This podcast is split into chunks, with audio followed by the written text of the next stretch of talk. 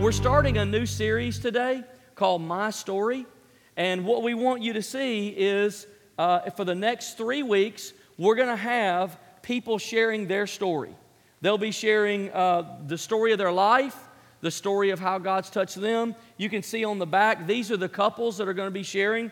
And also, you will see a short sentence uh, about their story, kind of a summary of what it means. So, what we'd like for you to do over the next few weeks is just join us uh, for, that, for that series. We'll be starting uh, today, and then the next th- three weeks going through October, uh, that series will be um, happening. So, we'd love for you to join us in, those, in the next three weeks and hear those stories of grace. I've heard the stories. They're incredible stories. If you'll look at the card when you get it, you can look at the service times on one side, and then you can look at the, um, uh, the statements uh, on the other side of the couple, the date, and a little bit about their story.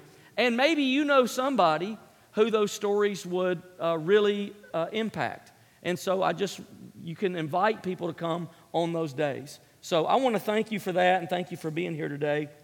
Um, as you get those cards, just take a look at it. I want to share Second Corinthians chapter 3, verse 3 with you this morning because it is kind of the verse that really sets up the entire series so that we can uh, talk about what's going to be happening in the next few weeks. 2 Corinthians 3 3 says, you, you show that you are a letter from Christ, the result of our ministry, written not with ink, but with the Spirit of the living God, not on tablets of stone, but on tablets of the human heart. So, in other words, what this verse says is God's grace is revealed through our lives. We are, we are letters. Each one of us is a letter that God wrote to the world. And He writes on our stories. He writes His grace, He writes His love, He writes His work, He writes His care. He, he writes on our lives uh, and puts on display the grace and love of God. And so that's what this whole series is going to be about. For the next month, you're just going to be hearing people's story and you can see through their story how much God loves us. You can see through the story what God is, uh, wants to do, what God wants to say, uh, how, how much God cares for each one of us individually. So, if you're a guest today, we're so glad you came and uh, would just like for you to join us for that series in the next three weeks. I want to start today uh, just by sharing my story. So, I'm just going to kind of walk you back through the story of my life and how I came to know God and how I came to follow Him. Uh, and then in the next few weeks, you'll hear other people's story.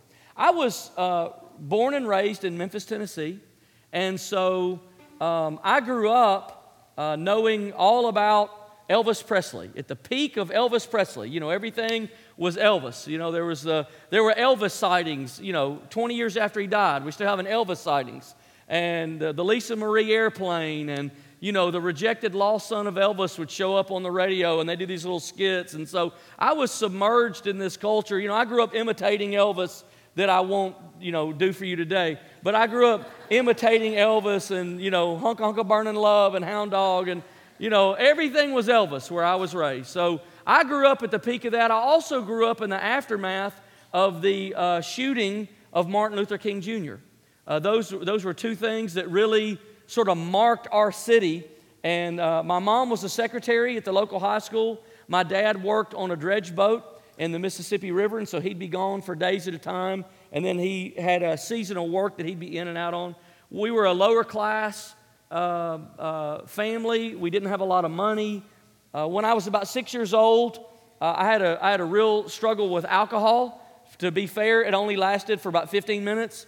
Uh, but I remember it. It was a challenge in my life.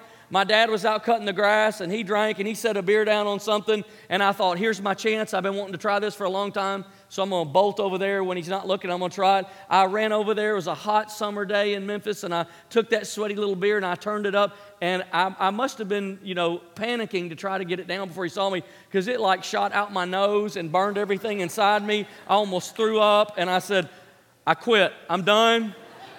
I'm not doing that anymore. And, and uh, so that broke the great bondage of alcohol in my life in that four minutes. Uh, and I never went back.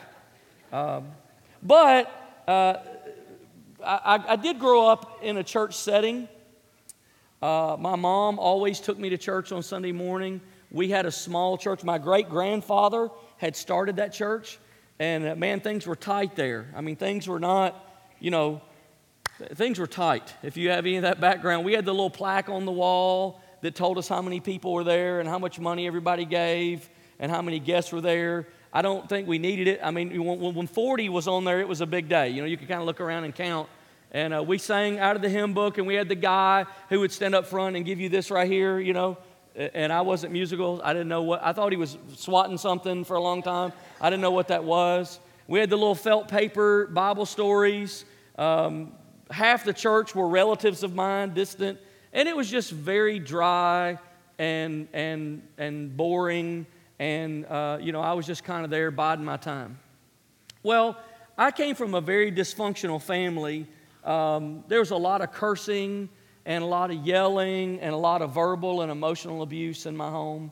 And it was just like, a, like living in a pressure cooker. Everything you did was wrong, and one day it would be right, and the next day it would be wrong, and it was very unpredictable and hard to deal with.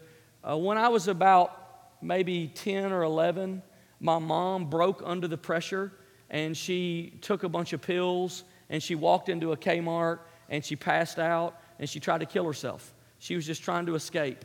And somebody called an ambulance and they got her to the hospital and they pumped her stomach and was able to save her life. But she was just trying to get out of the pressure that we, we all lived in. I lived in a very fearful environment. Um, I was a painfully shy child. How ironic that God would ask me to do something like this. I was a very pain, painfully shy. I was the kid when you meet a family that always hid behind my parents and held their leg, and all you could see is their little face. That was me.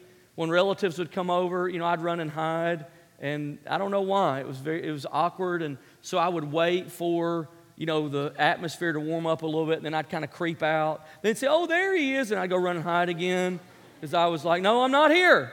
Like I worked all this time for you not to notice me, and the first thing that happens when I walk through the room is you notice me. And so I was very, very shy. Um, that shyness uh, turned into outright panicking fear by the time I was an early teenager. I, our home was filled with fear and some levels of paranoia. And I can remember as a 13 year old when my parents would leave me at home by myself, there were, there were several times I would hide behind the front door with a loaded shotgun because I was so afraid. I, I just was convinced that something was going to go wrong and somebody was going to come and get me, and, and uh, I, was, I was fearful out of my mind and uh, panicking, and I would have, I don't know if it, you'd call it panic attacks, but I'd have waves of fear when they were gone. And it was a suffocating type of life for me to live, and, and I was filled with anger. I can remember when I was in about sixth grade, um, we had a substitute teacher one day, and I was the kind of kid that when I got mad, you could watch a color line go from my scalp all the way down my face. You know how they show that on cartoons? Like I was that real human. And, and I would go into fits of anger that were so outrageous. I, I remember being so mad a couple times, I lost my vision. Like I blacked out and I, did, I couldn't even see. I was just raging angry, throwing things, tearing things up, just filled with anger, filled with anger, and, and becoming part of what my environment had shown me. And I can remember a substitute teacher in sixth grade one day, you know, I was a little bottle rocket waiting to go off. And I don't remember what happened. I got in trouble somehow, probably for talking or doing something I wasn't supposed to do. And so she said, You know, West, over there in the corner at the desk. Remember? I don't know if they allow that anymore. That's, you know, public shame, and 14 people will get sued if you do something like that. But, you know, over there in the corner, go sit at the desk. So I went and sat over there, and I was just, I was, I could feel my teeth grinding in my mouth, and I was just fuming.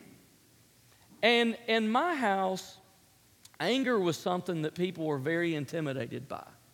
So I had learned that, that anger is something people are supposed to be intimidated by. And I don't know who this lady, I don't remember her name. I don't know who she was. I don't know if she ever subbed again. Maybe she did. I just don't remember her.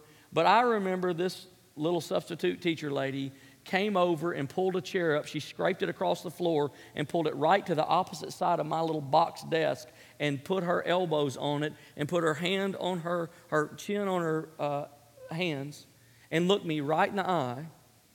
And she wasn't intimidated at me at all. She wasn't afraid.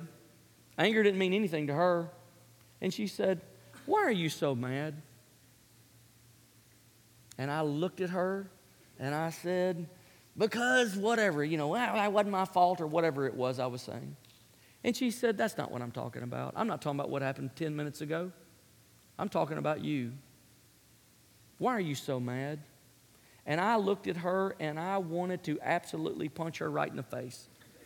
I'm telling you the truth. I, I, can remember that feeling, but knowing if I did, my dad would beat the living daylights out of me. And I wanted to punch her in the head. A woman, what you don't know me. What are you doing in this room? And what gives you the right to ask me a personal question like that? And she just looked at me and she said, Why? And I didn't answer. I stared at her. It just made me more angry. And she walked away and said, Well, there's anything I can do to help you, I'm here. She walked away, and I never talked to her again that I can remember. But when she left, I started to ask myself the question why are you so mad? She's not mad. Looked around the room, nobody else was mad. I was the only one that was mad. I thought, why am I so mad? And God really used that moment to start to show me myself. He really used that moment to try to help me. Well, by the time I was around 12 or 13, I quit going to that little church because it was, it was just old and boring and it was nothing there for me. And I quit, and my mom couldn't make me go to church anymore, and my dad wouldn't make me, and so she couldn't make me without his support. So I just stayed home. I wasn't mad, I just didn't want to go anymore. And so I dropped out and quit. And when I was about uh, 15 years old, I had some friends that invited me to their church from school. They invited me to their youth group. And so I went with them once. You know, it was some kind of, I don't know what it was, scavenger hunt, something goofy. And I went and we ran all over the city chasing stuff and ate pizza hamburgers. I don't even know what that's a thing. We ate that. And uh, then I went back and then they invited me to their church on Sunday, and I went back. And I just kept going back, and they would sort of pursue me. Hey, you coming? It's tomorrow. Yeah, okay, all right, all right. Hey, you coming? Yeah, I'll go, all right. My parents would drop me off sometimes. Somebody else would give me a ride. And I just kept going. And, and the anger and the fear and the, um, the emptiness just filled my life. I was full of anger. I was full of fear. I was I was so painfully empty on the inside. Nothing, nothing there. No, no purpose, no desire, just sort of numb, just sort of fading out. My, my sister had already left home at 17. She was older than I was, but she left at 17 to get away, try to get out of all the stuff.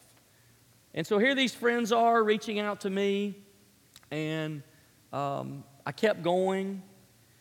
And about, I don't know, one o'clock in the morning, when I was about 15, I just overwhelmed with pressure and anger and fear and emptiness.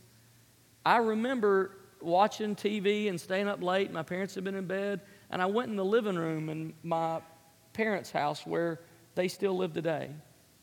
And I knelt down in that little living room, and I didn't even know if God was real. I didn't even know if he was real, if he cared. If he did care, I didn't know if he cared about anybody like me. And so I knelt down and I said, God, I'm miserable. I'm miserable. I'm afraid all the time, and I'm angry, and I'm empty. If, I remember I said it just like this if you're real, if you're real, I don't even know. I know there was a church thing. I know I started to see a difference between this church I was going to with my friends and my own life, and it just was a contrast. It was different, and I didn't know how to reconcile it. But I said, God, if you're if you're real, I don't want to go on like this anymore. I don't want to live anymore. I don't want to do this anymore. Would you do something?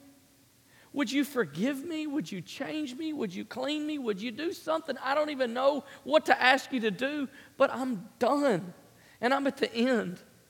And I don't want to go on another day like I am.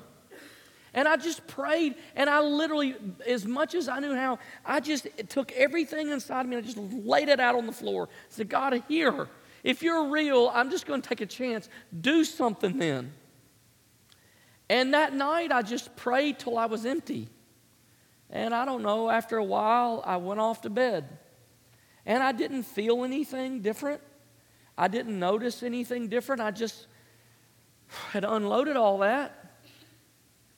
But here's what happened the next day, I was a little lighter.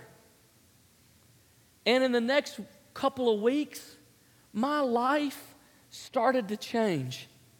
The fear started to wash away, and the anger started to, to calm down, and the emptiness started to be filled with passion. And I felt something I had never known in my life. I had known moments of happiness, I had never known joy. Joy came into my life. I started to enjoy life and I started to enjoy the church I was going to and I started to enjoy my friendships and I started to enjoy a lot of things I'd never, I just endured. And I started to have joy and I had peace. And for the first time in my life, I was content.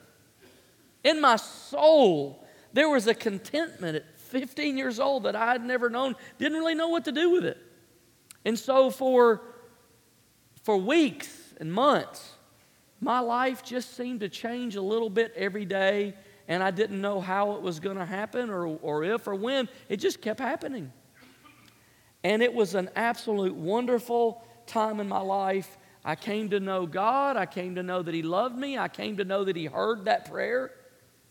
And I and I in the next few years was just I just learned so many things about Him.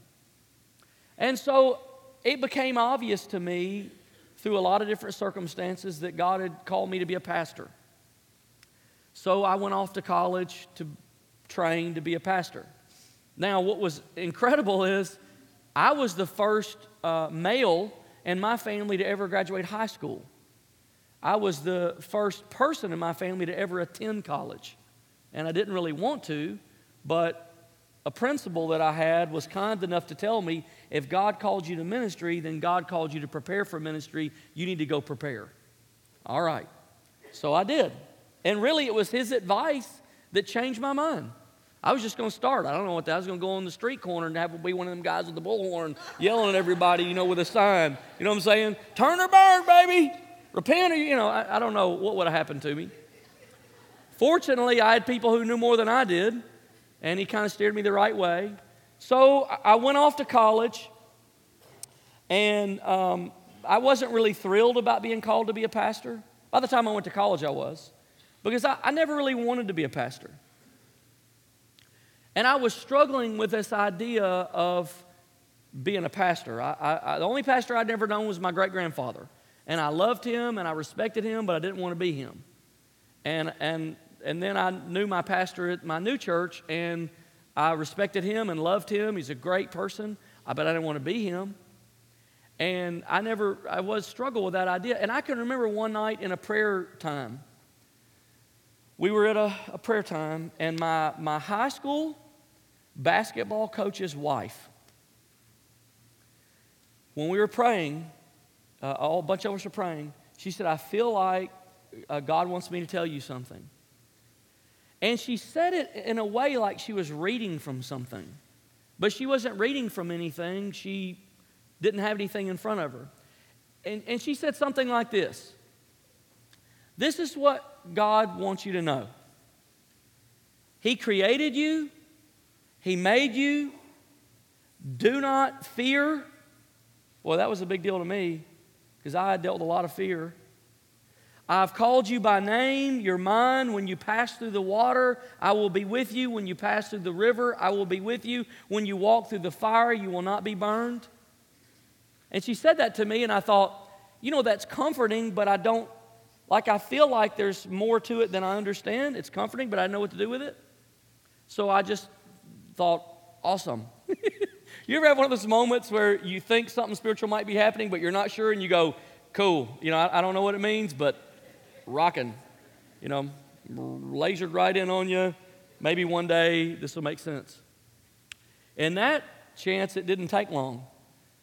The next day, I went to a Bible study that was led by my best friend who didn't know that any of this happened. And at lunch at our high school, she stood to read her devotional and she said, Last night when I was praying, I felt like God put this verse on my heart to read today and share from. And and I didn't even know any of this was in the Bible. I did, had not read the Bible hardly at all. And she read Isaiah 43, 1 and 2, that says this But now this is what the Lord says He who created you, Jacob, he who formed you, Israel, do not fear, for I've redeemed you. I've summoned you by my name. Uh, by name, you are mine. When you pass through the waters, I will be with you, and when you pass through the rivers, they will not sweep over you. When you walk through the fire, you will not be burned. The flames will not set you ablaze. And I went, wait a minute. I've heard this somewhere before. And it was nearly line for line what she had told me the night before. And I went, whoa. Did you talk to, no, I wasn't there. Did you know? No, I didn't know any of that. So up after the devotional told her, I didn't know this was in the Bible. She said, I don't know. I just, that's what I was praying. That's what I felt. So I brought it and read it. And now it's starting to mean more to me. Because I said, okay, God, the coach's wife isn't talking to me. My friend's not talking to me. I actually think you're talking to me.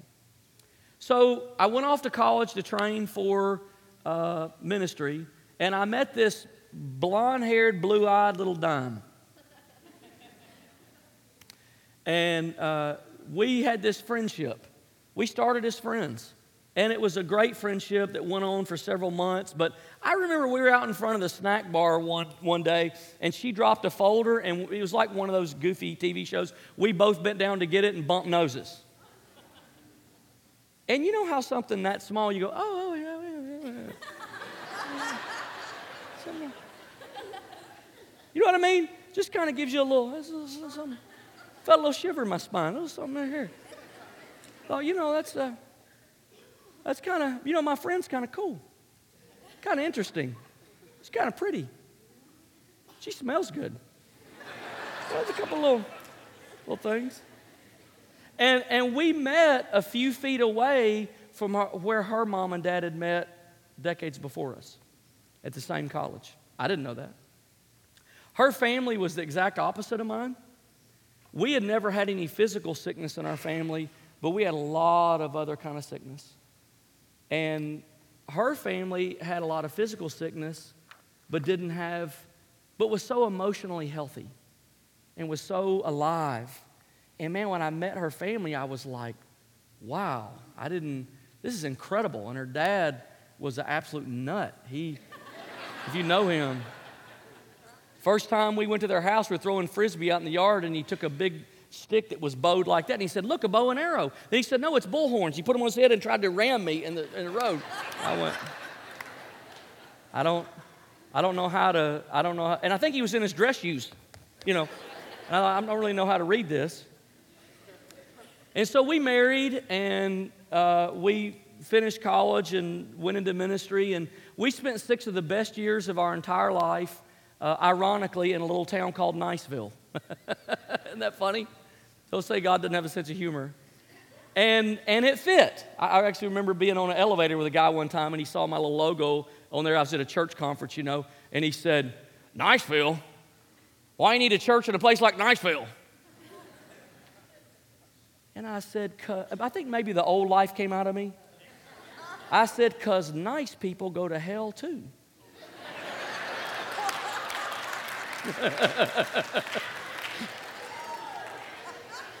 Not about being nice or mean. I'm just saying there's something else here.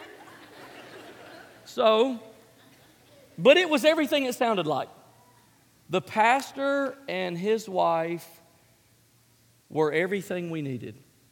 They were so good to us, and they were so kind to us, and they layers of stuff that she had grown up with from the dysfunction of her family sickness, and layers of stuff that had not come off me yet from my own pains just sort of evaporated because we experienced something I'm not sure we'd ever known in that, in that wide of a scale the unconditional love of God. That pastor and his wife just loved us. And I thought, you know what? I don't think I can get fired. I mean, I, am not sure what I would have to do. This guy and his wife, they, and, it, and that security, that unconditional love that we felt, just healed us. And it was glorious and golden and incredible. And we experienced that. A few years later, after serving there, we moved to uh, the coast of Mississippi. And we served there uh, for about eight, eight, eight to nine years. And driven by Hurricane Katrina, a 34 foot storm surge came ashore and did mass destruction to our area. 2,000 people died. It was the greatest natural disaster in U.S. history. Um, the strike zone was the size of Great Britain. It was unbelievable. And so, for four and a half years, we served in the af- aftermath of Katrina, helping people rebuild their lives and homes and church and all of that. And about a year and a half after Katrina, our five year old was diagnosed with type 1 diabetes. We had no idea what that meant, and, and some of you may not know what that means. That meant that we had to go on a regiment of checking blood sugars 10 times a day. One of those checks is at 2 a.m. in the morning. We had to start giving him four shots a day. And about a year later, we had to send him off to school and figure out how we'd coordinate his shots through a nurse that we just met. And if you get that wrong, you go to the hospital. And so um, it, was, it was you know, when you sit in a restaurant with a bottle of medicine and you take a syringe and put in it and start pulling medicine down and people start turning around and looking at you, it's a it's a it's an awkward life to live. And one day, about six months into this, um, I was calling for him because it was time to give his shot and I couldn't find him. And he was hiding under the dining room table. And he was hiding because he didn't want to take shots anymore when you've got to coax your own child out of hiding to take a shot that will save their life, it's a really bad day. It's just a really bad day. So, in 2009, Pastor Ron and Suzanne and many of you welcomed us here, and we came and have been here since 2009. We stood in 35 years of incredible leadership and legacy. 2011, our older son, who was 13 at the time, was then diagnosed with type 1 diabetes, and uh, which only happens 5% of the time. Siblings rarely ever contract this, that particular disease because it's not hereditary and it doesn't run in our family, and nobody we know that's related to any of us have ever had it. But somehow, at 13, he got it, and being 13 is hard enough without a disease. And a few years after that, I noticed that uh, Stacy began to exhibit um, strange behavior outside of her own character. And I knew something was wrong, but I, I wasn't sure what was wrong. And I wondered, had all the years, you know, of Katrina and living in all that mess and working all the time and caring for a little five year old and then caring for another child with diabetes, had all that caught up with her? Was she just starting to break down because of all that? I didn't, I didn't know the answer at the time. We were sitting at lunch one day, and I looked across at her, and I saw a delay on her face. And in that moment, my heart sunk, and I knew what was wrong. My worst fears had come to pass. I didn't know what to do about it. And I didn't want to tell her because I wanted her to live without knowing that as long as she could. So I sort of worked it out the best I could for months to try to help her. So she, she had Huntington's disease, which is like Parkinson's, but it's more aggressive and it attacks younger. So months went by, and she and I were seeing a counselor because we were trying to just trying to hold everything together, try to work it all out. We're still taking care of the boys who are both diabetic, still trying to be a pastor, and still trying to figure this out behind the scenes. We were celebrating our anniversary one night at dinner, and um, I remember sitting there thinking, she didn't know, and I knew. And I remember sitting there thinking, uh, this disease, what it does is it impairs your memory over time. And I thought, I don't know how many times we're going to be able to sit like this and share memories.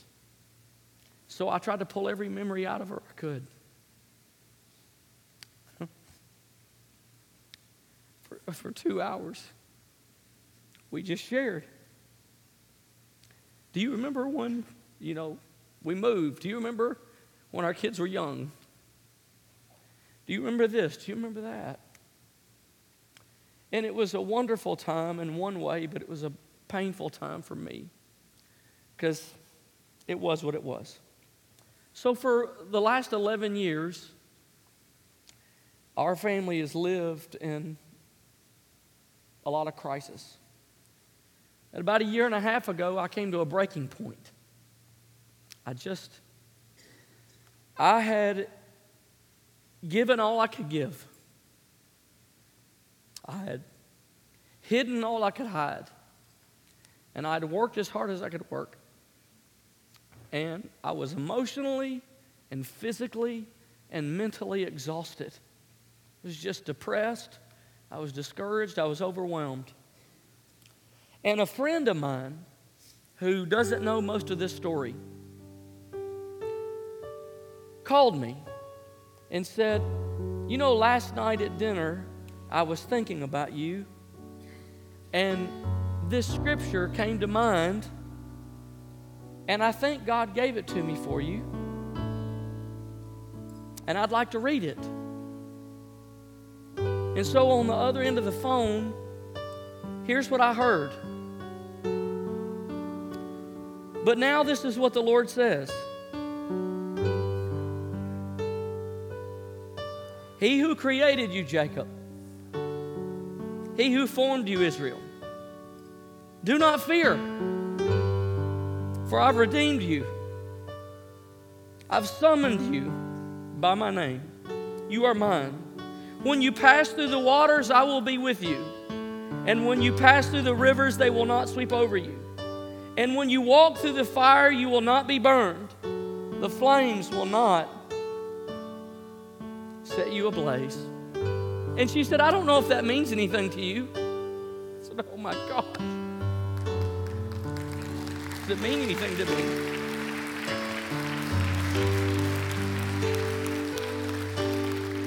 And, and I stood in my driveway holding the phone to my ear and I just cried because I said, God, you haven't forgotten me. You know you're here. You remember you love me. And here's what I didn't know when I was 17 and that coach's wife said, I feel like God wants me to say this to you. And I heard it and I went, oh, that's good, but I don't really know what that means. I mean, I know I've grew up in fear, but I don't know what that means. And when she read that, I look back now all of these years and I know what it means. Here's what it means a 34 foot storm surge wave came across the city I lived in and it didn't drown me. The fire of disease and harsh circumstances didn't consume me.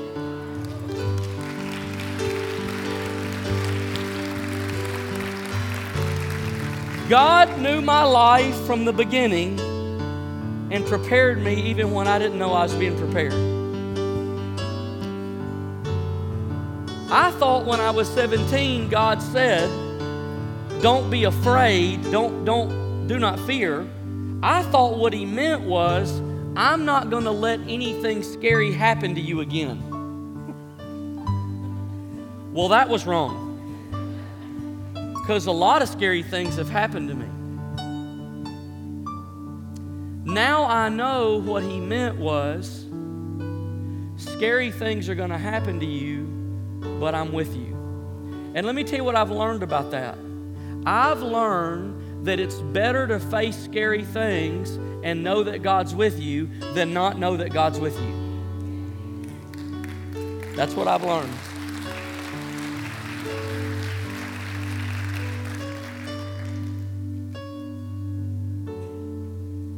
I was the little boy who would hide behind his parents' pant leg.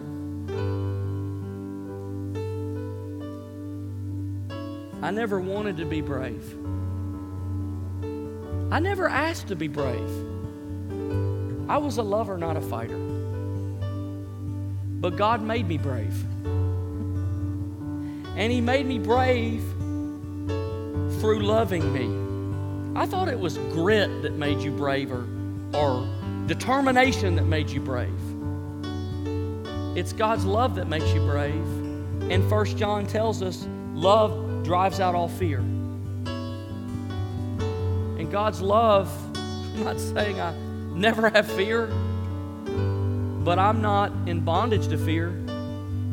I'm not saying I don't have moments of fear, but I don't live in fear. I'm not saying I don't have thoughts that scare me, I have thoughts that scare me. But I'm not dominated. I don't make decisions. I don't react out of fear because God's love has helped me. So, you know, for the last two years, so many of you have said, I'm praying for you. And I don't know why, about two years ago, this started to happen. When you would say, or anybody would say, I'm praying for you, I would cry. It was so moving to me. I don't know all the reasons why, but it was so moving to me that you would take your own prayer life or your relationship with God and you would focus it on us. And I would just cry. I remember one Sunday I was standing here, somebody said that to me. I turned around and walked 10 feet, and somebody else said it, and I cried again. I thought, I have to stop this. But here's what I've learned through your prayers and through mine. I've learned that prayer is the only answer. I'm not saying prayer won't provide answers, prayer provides answers. God answers in many ways, but prayer's the key. Like prayer's the thing that establishes those things. And so this morning, as we end today, we're going to pray. And I want to encourage you if you're here and maybe you feel the emptiness that I did, or you have issues with fear or anger or addiction, or maybe God's not forgiven you, or you haven't accepted His forgiveness, or you've been living away from Him for a long time, I want to encourage you today. Prayer's the answer. So, in a few minutes, we're going to pray. But I want to, w- I'm sorry, would you bring the lights back up just for a minute? And I want to ask Connor, would you, would you come and join me, please? Would you bring the lights back up just a little bit, please? Because I, I, I want to show you something today.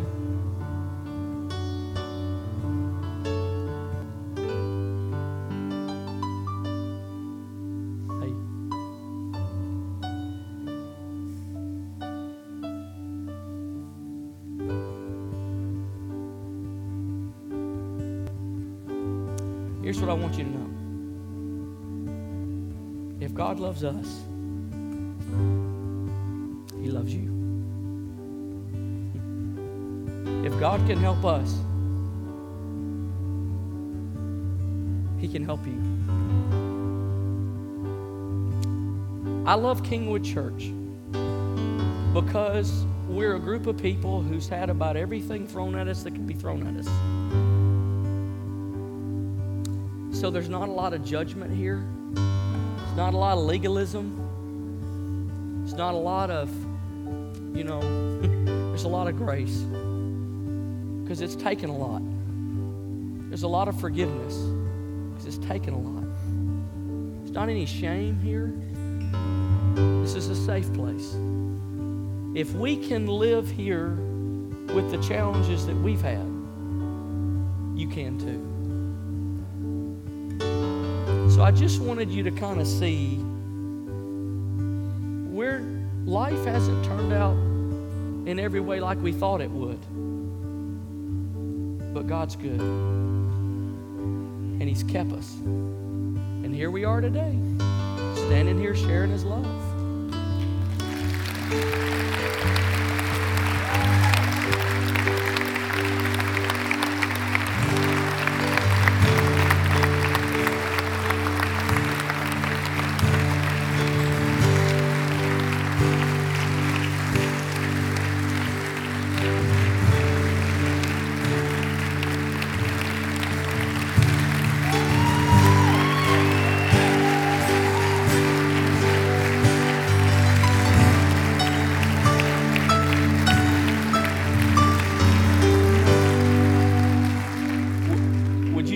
Remain standing now?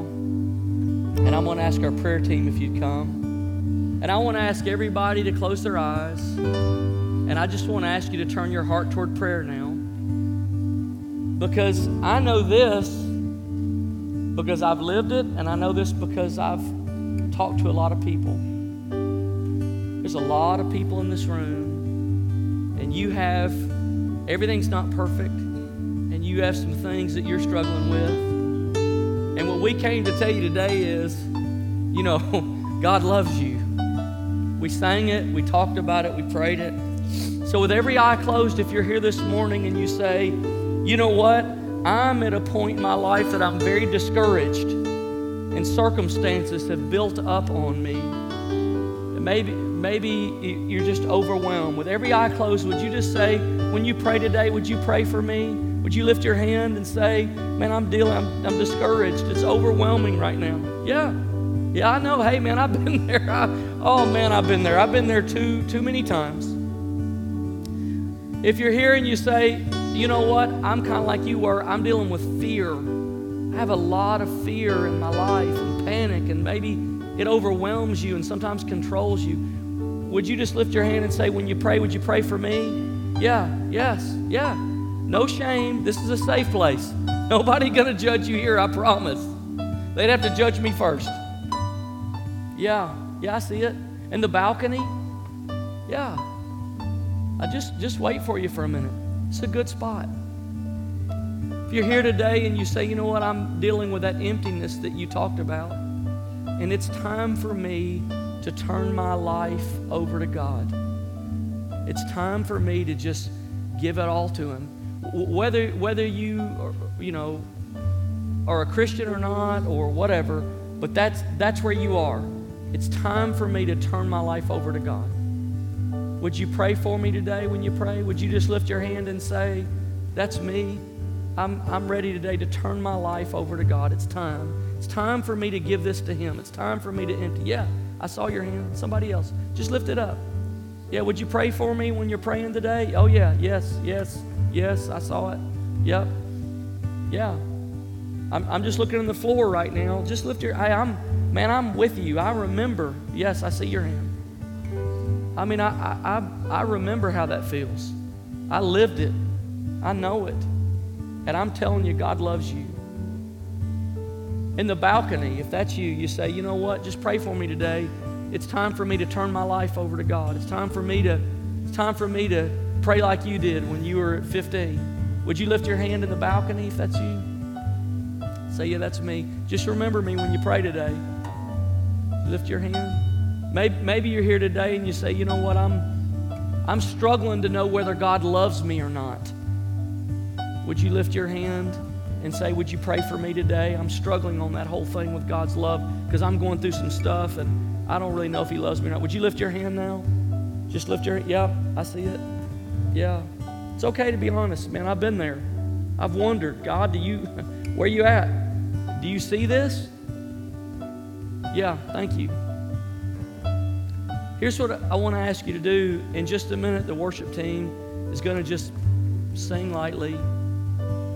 And as they do, I want to ask you to just to take a big step. I just want you to let someone pray for you. That's all.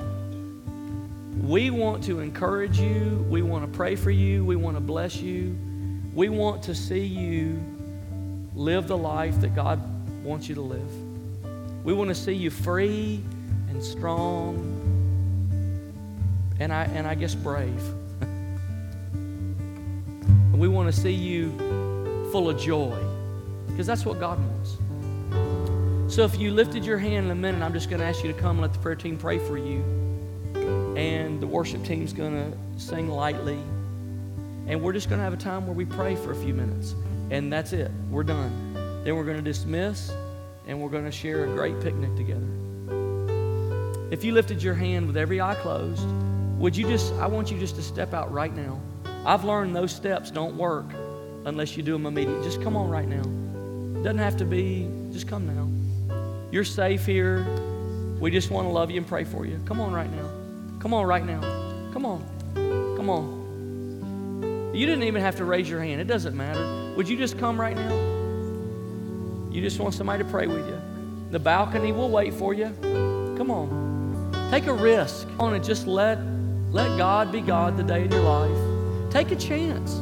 Take a risk. Reach out, man. I'm so glad when I was 15, even though I didn't feel like much was happening, when I dove into my carpet in the living room at 2 a.m. and I said, God, if you're real, can I tell you, He's changed everything about my whole life. There's n- nothing that's the same. And it's because of Him. If, uh, if we have some more prayer team, would, would you guys come? Would you come right here? Here? That's just, I'm just telling you, man, this is the moment where God starts to put life back together. Right here, and here.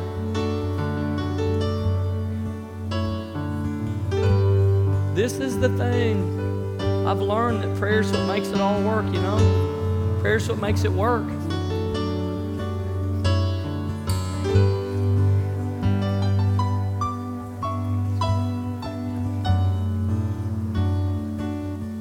People are making decisions right now. Things are changing right now. Lives are being touched.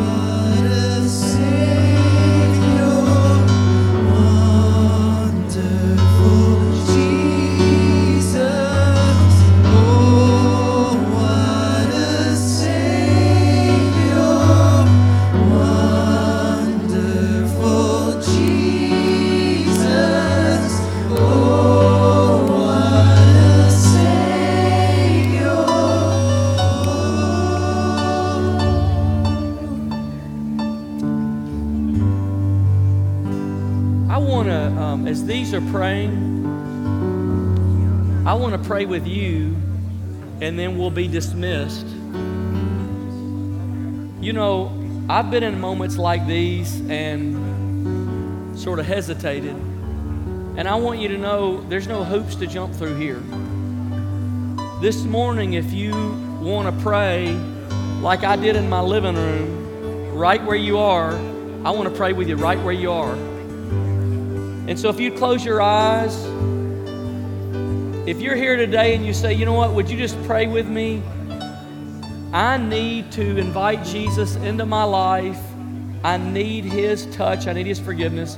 I'm just going to walk you through a prayer and we're going to pray together. Dear Jesus, I invite you into my life this morning. I turn away from the problems. I turn away from the bad choices I've made. And I turn to you and I lay down all those things at your feet.